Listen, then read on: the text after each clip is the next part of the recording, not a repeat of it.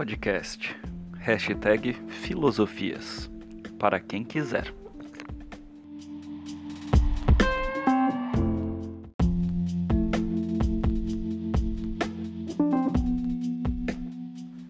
Saudações, nobres amigos, amigas e amigos. Como sempre, é um enorme prazer entregar mais um episódio para os ouvintes do nosso podcast hashtag Filosofias para quem quiser. É um enorme prazer porque toda semana estou conseguindo observar a estabilidade do público que acompanha gentilmente este projeto. Por isso, se eu puder abusar um pouco de sua boa vontade, gostaria de começar fazendo um pedido a você que sempre está aqui ajudando e prestigiando gentilmente. Caso você ache, ache que tem algum conteúdo que seja interessante, que você gostou, que você ache digno de ser passado para frente, seria de muita valia se você compartilhasse os conteúdos aqui do nosso podcast. É, tem do, duas formas básicas de conseguir o aumento de público numa, numa plataforma virtual.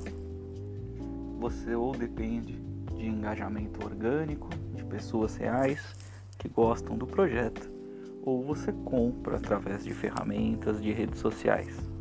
A segunda opção nunca será escolhida por este podcast. Afinal de contas, todo o nosso empenho e todo o nosso esforço se encontra justamente em tentar construir um canal de investigações filosóficas e de promoção de interações intelectuais, de reflexões sobre a cultura, sobre a vida e sobre os objetos do conhecimento. Por isso, ficaria muito grato, ficaria muito agradecido se você ajudasse nesta empreitada. O episódio de hoje décimo primeiro desta primeira temporada se chama O que me assusta da apropriação de alguns pensamentos filosóficos na cultura comum, revisitando as ideias de Cioran para pensar certas desilusões.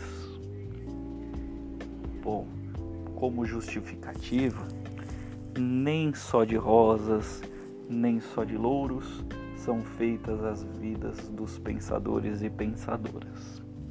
A nós que trabalhamos com filosofia, constantemente são impelidas demandas que nos fazem perder certos tempos, mas que são absolutamente necessárias para que haja um diálogo entre a produção do pensamento filosófico e a cultura geral de um povo do Ocidente e do Oriente e do mundo. Sendo assim, nos últimos dias tem sido impelido uma demanda é, que, eu, que eu tenho me forçado a pensar sobre alguns riscos do, do mal, da má compreensão do senso comum ou da cultura comum de objetos filosóficos. Então, neste episódio de hoje, eu gostaria de apresentar pelo menos quatro destes elementos que são preocupantes. E ao refletir sobre esses quatro, eu me lembrei então de um estudo que eu realizei alguns anos atrás sobre a obra de Emile Cioran, filósofo romeno que morreu em 1995 e sua obra é uma parte importante de de reflexões e elementos críticos do nosso modelo de vida contemporâneo e da nossa existência humana. Após então apresentar os pelo menos quatro elementos que considero preocupantes é, ou riscos que a filosofia corre diante de uma interpretação errônea da cultura comum, eh, eu vou dedicar o o restante do episódio justamente a fazer uma análise do pensamento, uma análise geral do pensamento de Emile Cioran, e para isso vou recorrer a um artigo publicado na revista Discutindo Filosofia, lá no ano de 2005, onde o professor Paulo Jonas de Lima Piva, doutor em filosofia pela USP e pós-doutorando pela Universidade de São Judas Tadeu, eh, ele produziu e publicou nessa revista. Eu vou explorar então um pouco deste artigo para ver em quais elementos Cioran pode nos auxiliar a compreender os nossos tempos e como os objetos intelectuais, os objetos filosóficos, aparecem dentro da existência humana e da nossa cultura. Recentemente, uma figura pública do alto escalão do governo brasileiro é, expressou uma opinião de que o dinheiro público não deveria ser utilizado em cursos de humanidades e especificou a filosofia dentro de um dos cursos ou, das, ou da, de áreas de conhecimento que não deveriam é, ser financiadas através de recursos públicos. Bom, não é propriamente uma originalidade o que este cidadão propõe, é, ele não é o primeiro a fazê-lo e provavelmente não será o último a atacar o pensamento filosófico, mas aí reside a primeira preocupação que, que me impele pela apropriação de alguns pensamentos filosóficos dentro da cultura geral. Me preocupa muito um adulto que afirma ou que tem convicção de que filosofia é um devaneio, uma loucura ou coisa de quem quer acabar com a moralidade, com os bons costumes de um povo. Primeiro, que de certa forma é atribuído ao pensamento filosófico um poder que em nenhum momento histórico teve. Talvez o mais próximo momento histórico onde ideias filosóficas tenham obtido uma realidade, eh, tenham obtido efeito de realidade eh, como movimento social, tenha sido pela primeira vez na Revolução Francesa, onde justamente a burguesia se vale das ideias daqueles pensadores chamados de iluministas e justificam, encontram um aparato é, de justificações teóricas, críticas, epistêmicas, onde poderiam é, alicerçar os seus interesses políticos. Bom, a Revolução Francesa aconteceu e outros tantos movimentos históricos em sua consequência. É, aí você poderia falar, mas algum outro momento é relevante? Talvez possamos pensar também na Revolução Russa. É, a Revolução Russa poderia ter sido embasada pelos teóricos do comunismo e, de fato, isso até é parcialmente exato, parcialmente, porque a partir de um determinado momento é possível identificar lastros históricos onde há o abandono é, desses pensamentos filosóficos e há justamente uma noção de existência política real que diferia em muito dos fundamentos propostos justamente pelos pensadores idealizadores de tal mecanismo. É, não é nenhuma novidade.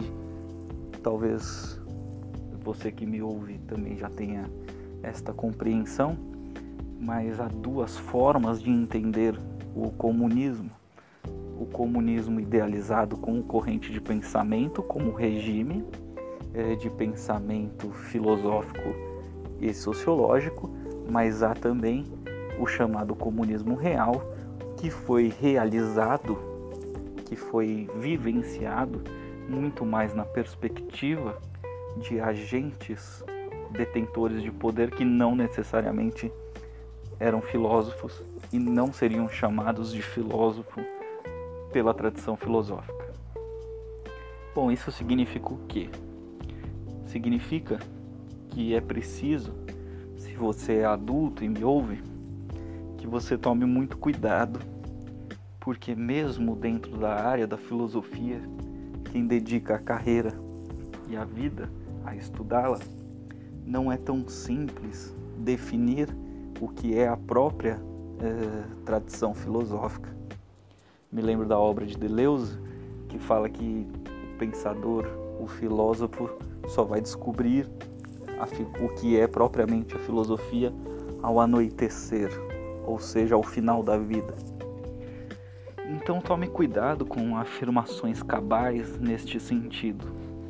É, ainda mais porque afirmações desse tipo geram consequências, na maior parte das vezes violentas, contra uma modalidade, uma área de conhecimento que a tradição consegue consagrar há aproximadamente há quase 3 mil anos. São pouquíssimas as áreas de conhecimento humano que têm um lastro histórico tão consistente quanto a filosofia. A economia não tem isso de idade. As ciências sociais não tem isso de idade. A física não tem isso de idade. Então, muito cuidado a afirmações neste nível. Segunda preocupação é ver professores e professoras, cientistas e cientistas é, das chamadas áreas de ciências exatas que afirmam sem nenhum medo, sem nenhuma preocupação, que o nível de complexidade do seu campo de atuação é mais elevado, é mais complexo e é mais difícil do que as chamadas ciências humanas e especificamente a filosofia. É, ao longo da minha carreira como professor, não foram poucas as vezes que embates nesse sentido foram é, realizados. Basta lembrar que Pitágoras, talvez o mais importante matemático da antiguidade, ele recusava-se a chamar a sua, o seu ofício de matemática, ou de chamar-se de matemático. Ele chamava a si mesmo, segundo a história conhecida, de amigo da sabedoria. Ele chamava a si mesmo e aos seus discípulos de filósofos. Isso tem algum sentido. Eu não estou querendo afirmar nem perto algo que a matemática seja inferior à filosofia. Não é.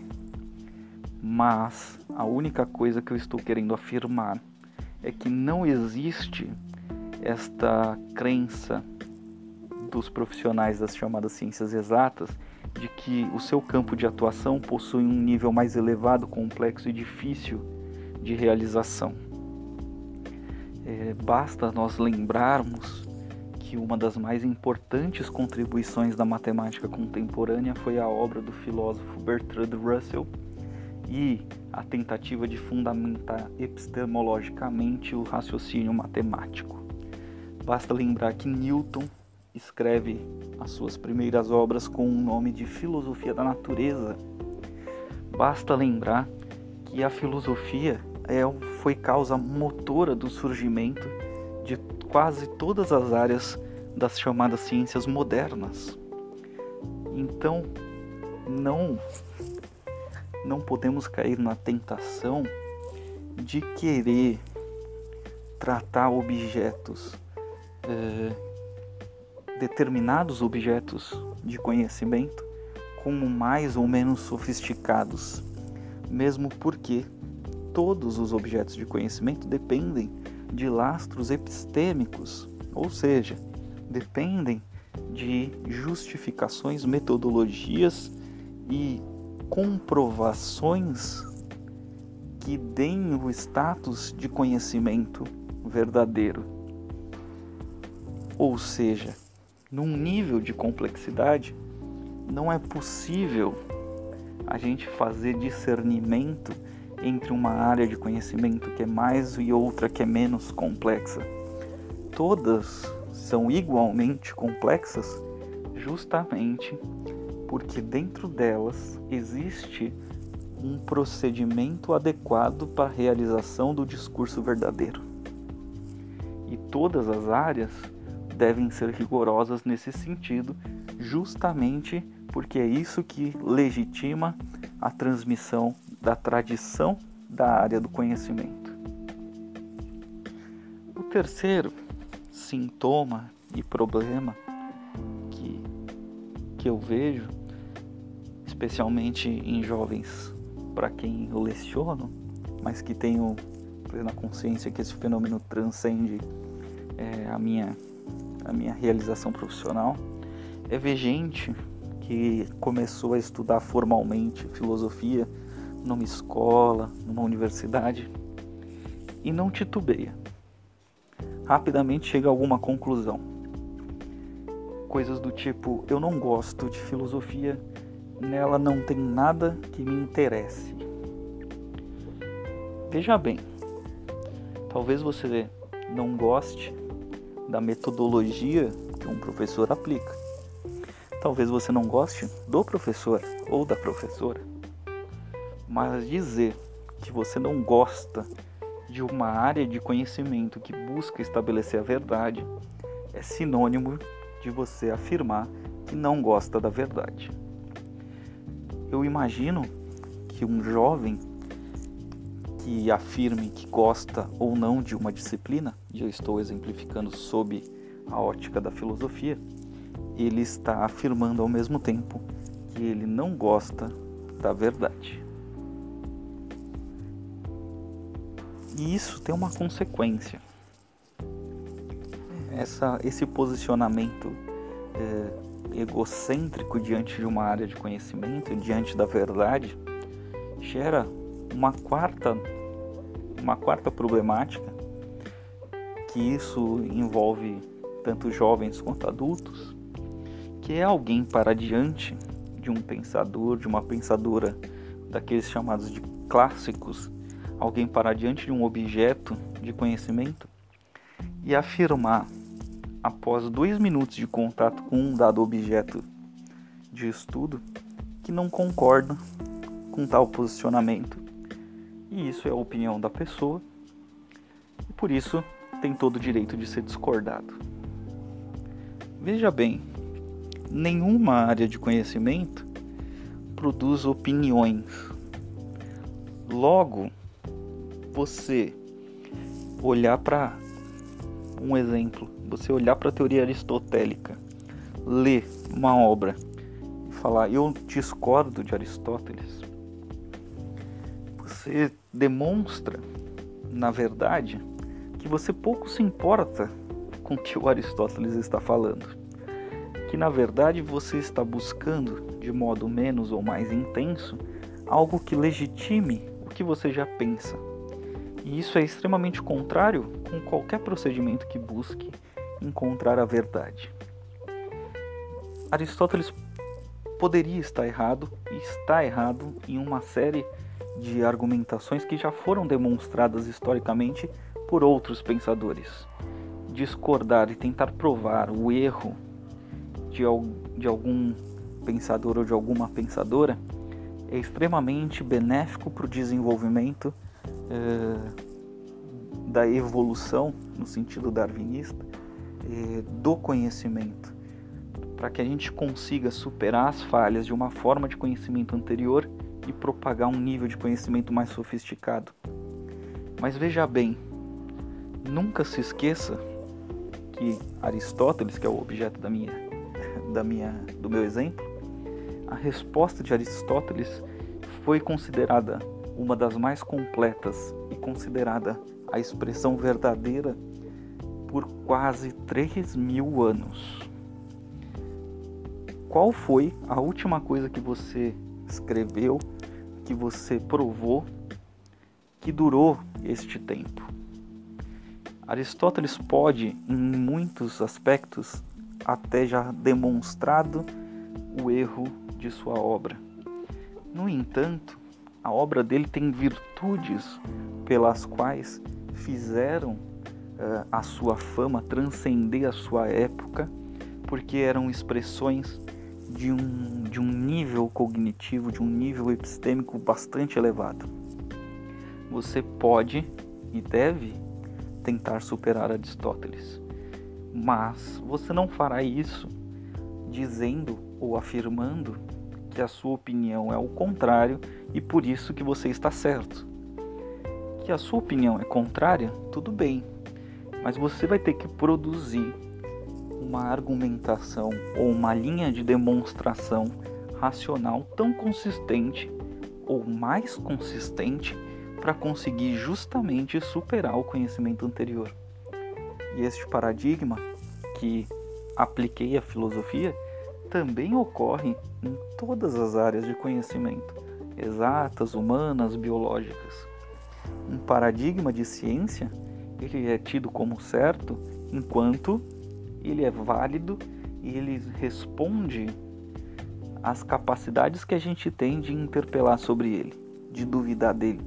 Enquanto ele responde às dúvidas que uma comunidade é capaz de impor sobre o problema, o paradigma é verdadeiro.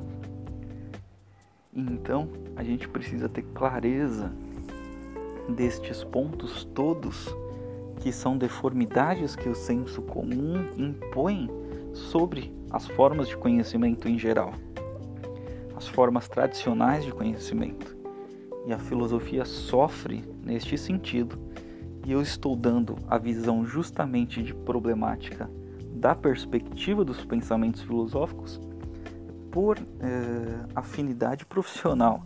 No entanto, não, todas as áreas do conhecimento devem sofrer com esta problemática da incorporação de uma cultura comum, deste senso comum que tenta uh, pegar partes da sua tradição sem o contexto e o rigor que a própria tradição estabelece.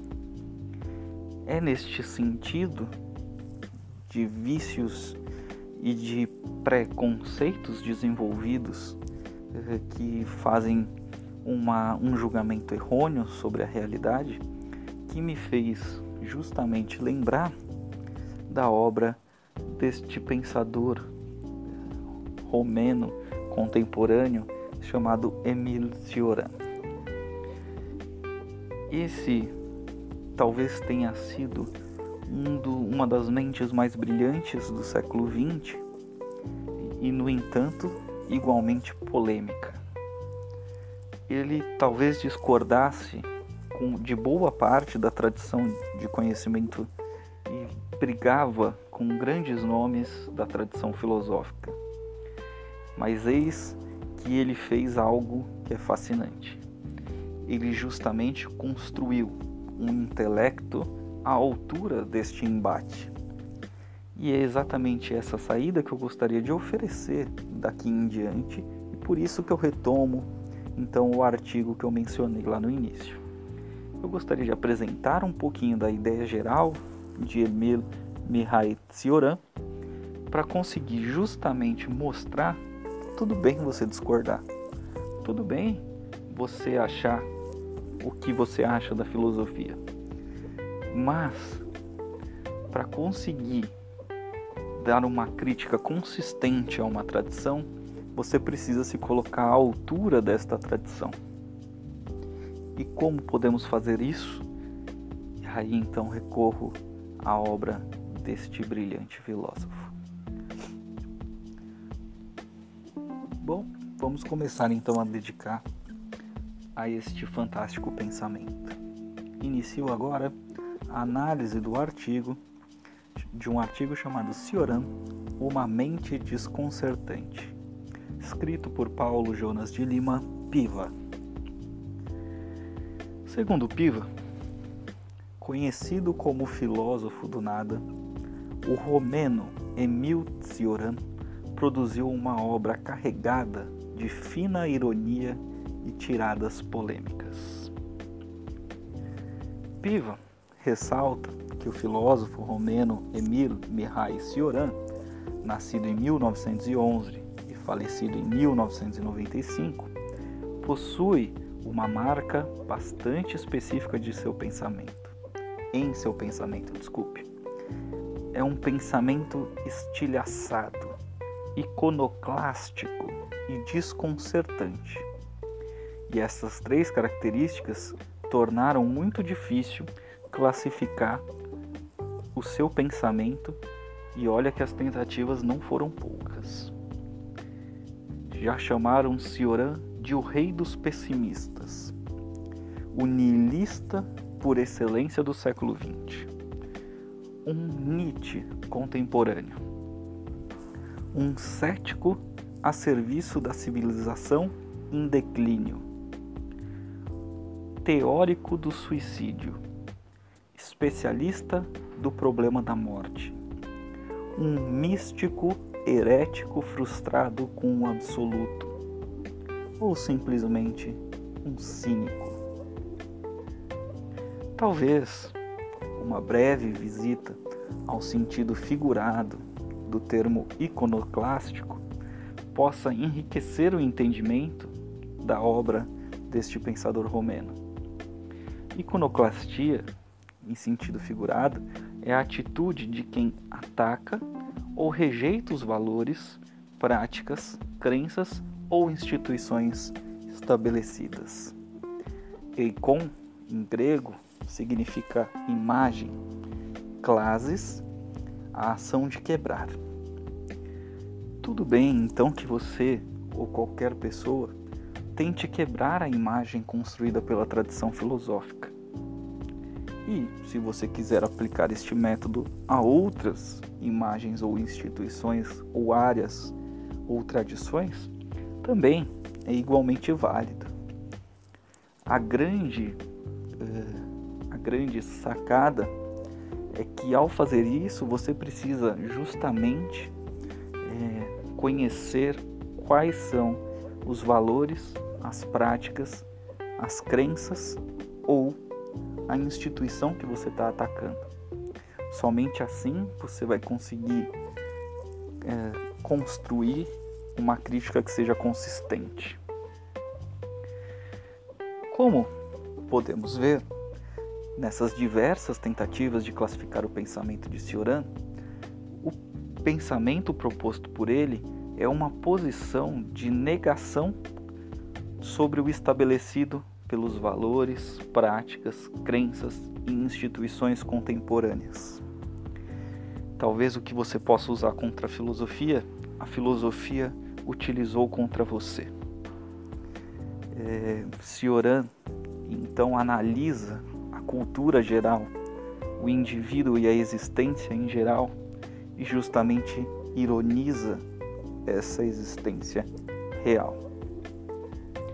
Parece, portanto, que é através deste olhar bastante severo que nós podemos compreender de forma nítida algumas características do nosso modelo de vida.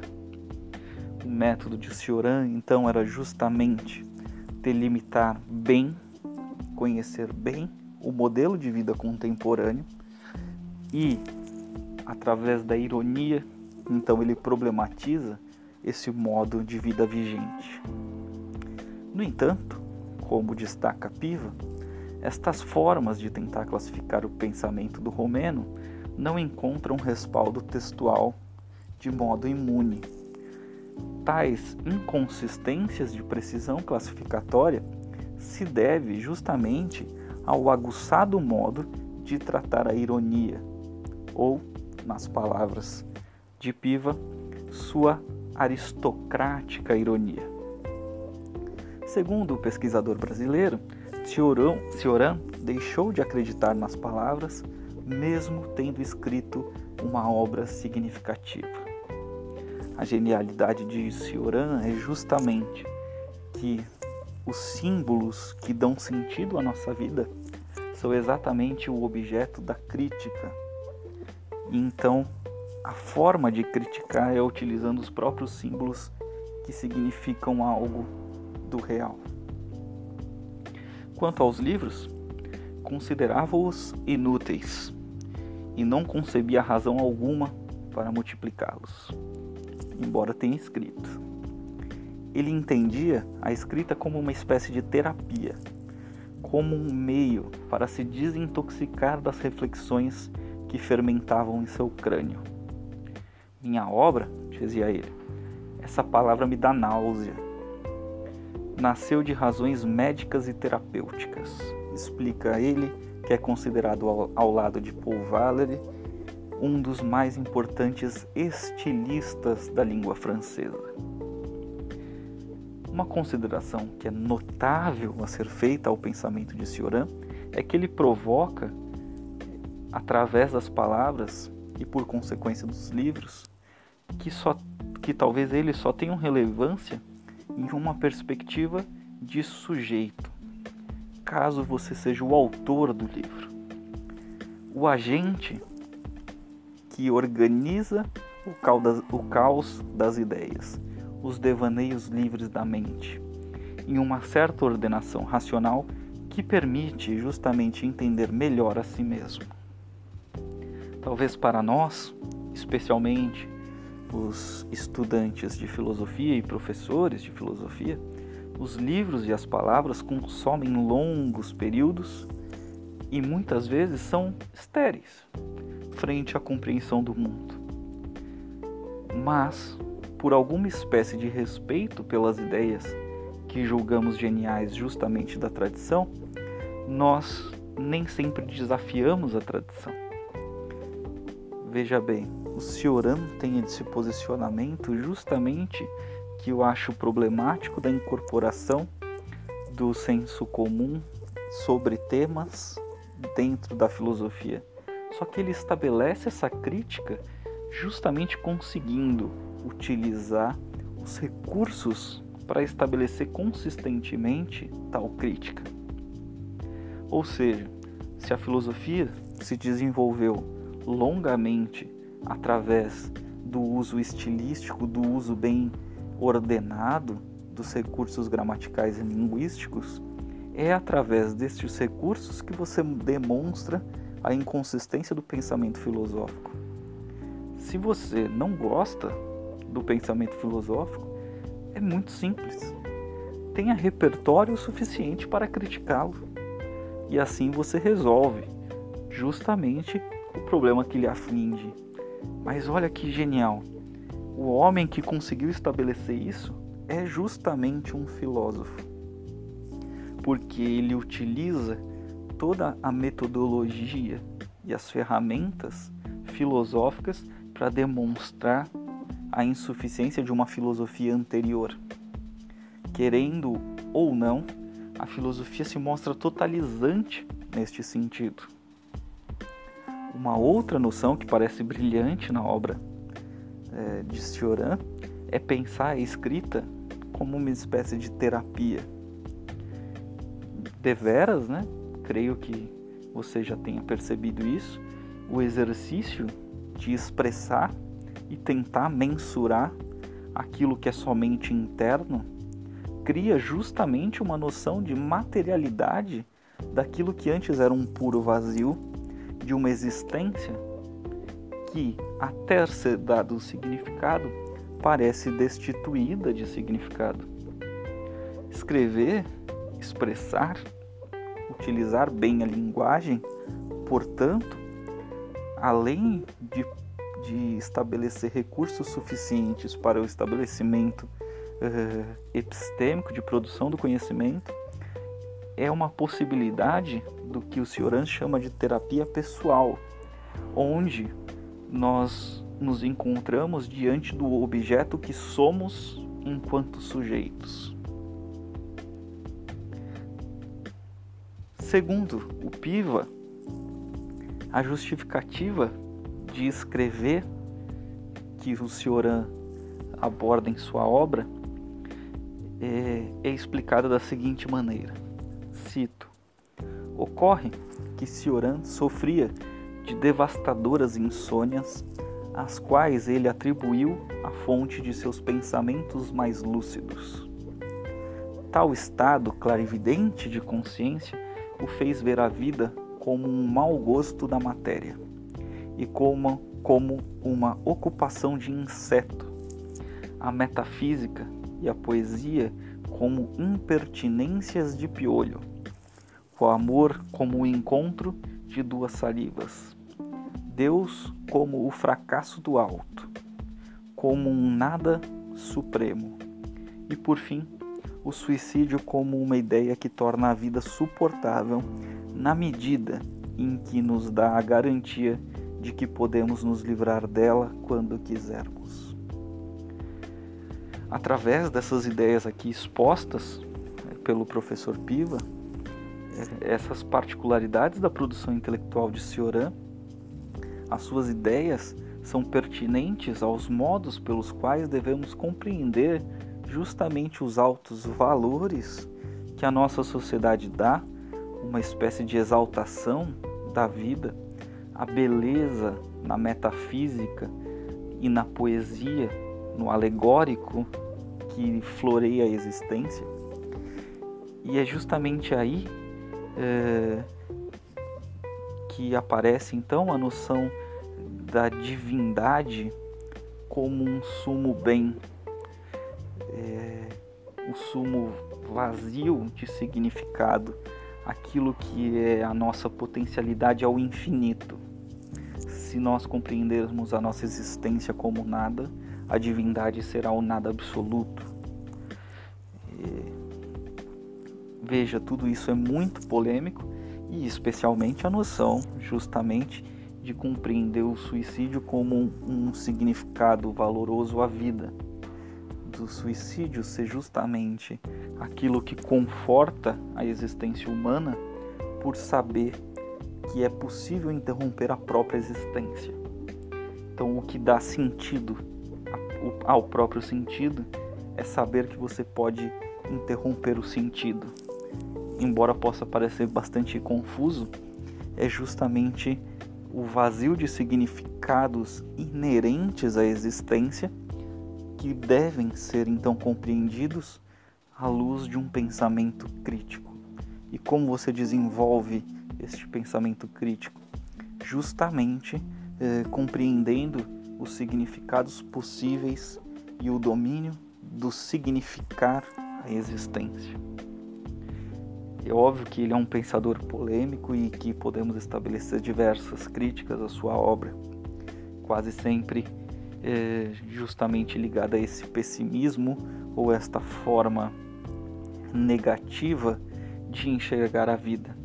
Mas veja que ele está propondo uma contraposição justamente ao nosso modelo de cultura que é extremamente positivo, ou uma espécie de positivo absoluto, que é tão ilusório quanto o negativo absoluto que ele utiliza de modo irônico. Por fim, né, o texto expositivo deste filósofo romeno nos permite problematizar quais são os modos como nós representamos a nossa própria existência. Isto pode significar, em um sentido amplo, que explorar o pensamento de Emile Cioran é lidar com uma crítica radical ao nosso modelo de vida extremamente positivador da existência. O vigente em um contexto que não seria nenhum absurdo definir como absurdo, como doente, como degradação do próprio humano. O século XX, especialmente o que Cioran vive, demonstrações da ruína humana não foram poucas. Duas guerras mundiais, Guerra Fria, que gerou guerras reais em diversos contextos, descolonização de civilizações, processos de independência. Veja, a gente tinha todos os motivos para entender a humanidade como negativa. E enquanto cultura, nós achávamos que nós estávamos, como cultura geral, nós achávamos que nós estávamos no auge de uma espécie de evolução. E o pensamento dele então propõe justamente que a gente destrua esta noção errônea de positivação de uma realidade que estava doente.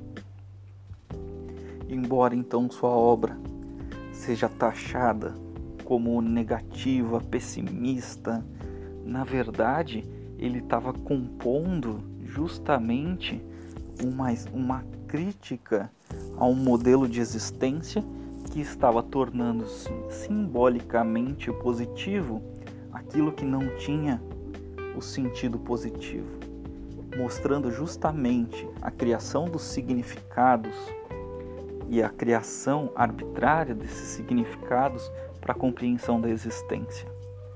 Ele então utiliza o contraponto como a tentativa, o contraponto da ideia como crítica ao vigente. E ele expressa justamente essa visão negativa de forma irônica, o que torna a obra ainda mais uh, desafiadora de ser lida, porque ao justificar o absoluto mal de forma irônica, ele está propondo justamente que o significado verdadeiro é a realização do bem. Então veja, uma das suas mais célebres frases escritas, num, escritas numa obra chamada Silogismos da Amargura, eh, ele propõe uma sentença, um silogismo que é objeção contra a ciência. Este mundo não vale a pena ser conhecido. Olha que sutileza de intelectualidade que ele propõe.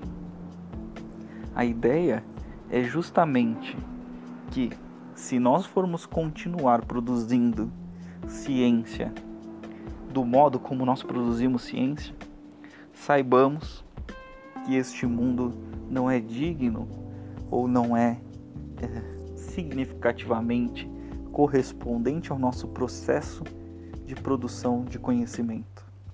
O que ele faz, portanto, é dar justamente características filosóficas para a crítica de uma determinada filosofia que foi apropriada de um modo dentro daquilo que é cultura geral. Por isso, retomo agora ao tema central deste episódio, porque o nome dele é o que me assusta com a apropriação de alguns pensamentos filosóficos na cultura comum. Porque é justamente que sem a capacidade de compreender os mecanismos que produzem o significado, a crítica ao significado é tão vazia quanto o objeto que supostamente é vazio. Veja que desilusão enorme, portanto. Por isso, quando um adulto fala que a filosofia é um devaneio, não me interessa defender a filosofia. Me interessa que essa mente não vê que o devaneio é justamente atribuir uma outra forma de compreensão positiva como devaneio. A negação da negação, negando. Então, a negação elevada à terceira, que demonstra justamente a ausência do sentido que a área de conhecimento procura estabelecer através da fundação de uma tradição. Para simplificar, quer saber o que me preocupa? Me preocupa justamente a gente estar tá construindo pessoas que neguem os saberes tradicionalmente construídos sem construir algo no lugar, sem um sentido ou significado que seja capaz de respeitar a altura objeto a ser criticado porque ou ficaremos no vazio ou aniquilaremos. Isso significa que, como sujeitos pensantes produtores destas tradições, o que se coloca em risco com, a mais, com o mais bobinho comentário que filosofia é devaneio, é loucura, não serve para nada, atrás destas afirmações há justamente o potencial de produzir realidade. Agradeço muito a você que perdeu estes quase 50 minutos de vida me ouvindo. Espero que eu tenha conseguido elucidar bem as ideias e dar uma dimensão sobre estes que são estas, né, na verdade, que são as minhas preocupações com este modo da nossa vida contemporânea. Muito obrigado, até a próxima semana. Hashtag filosofias para quem quiser.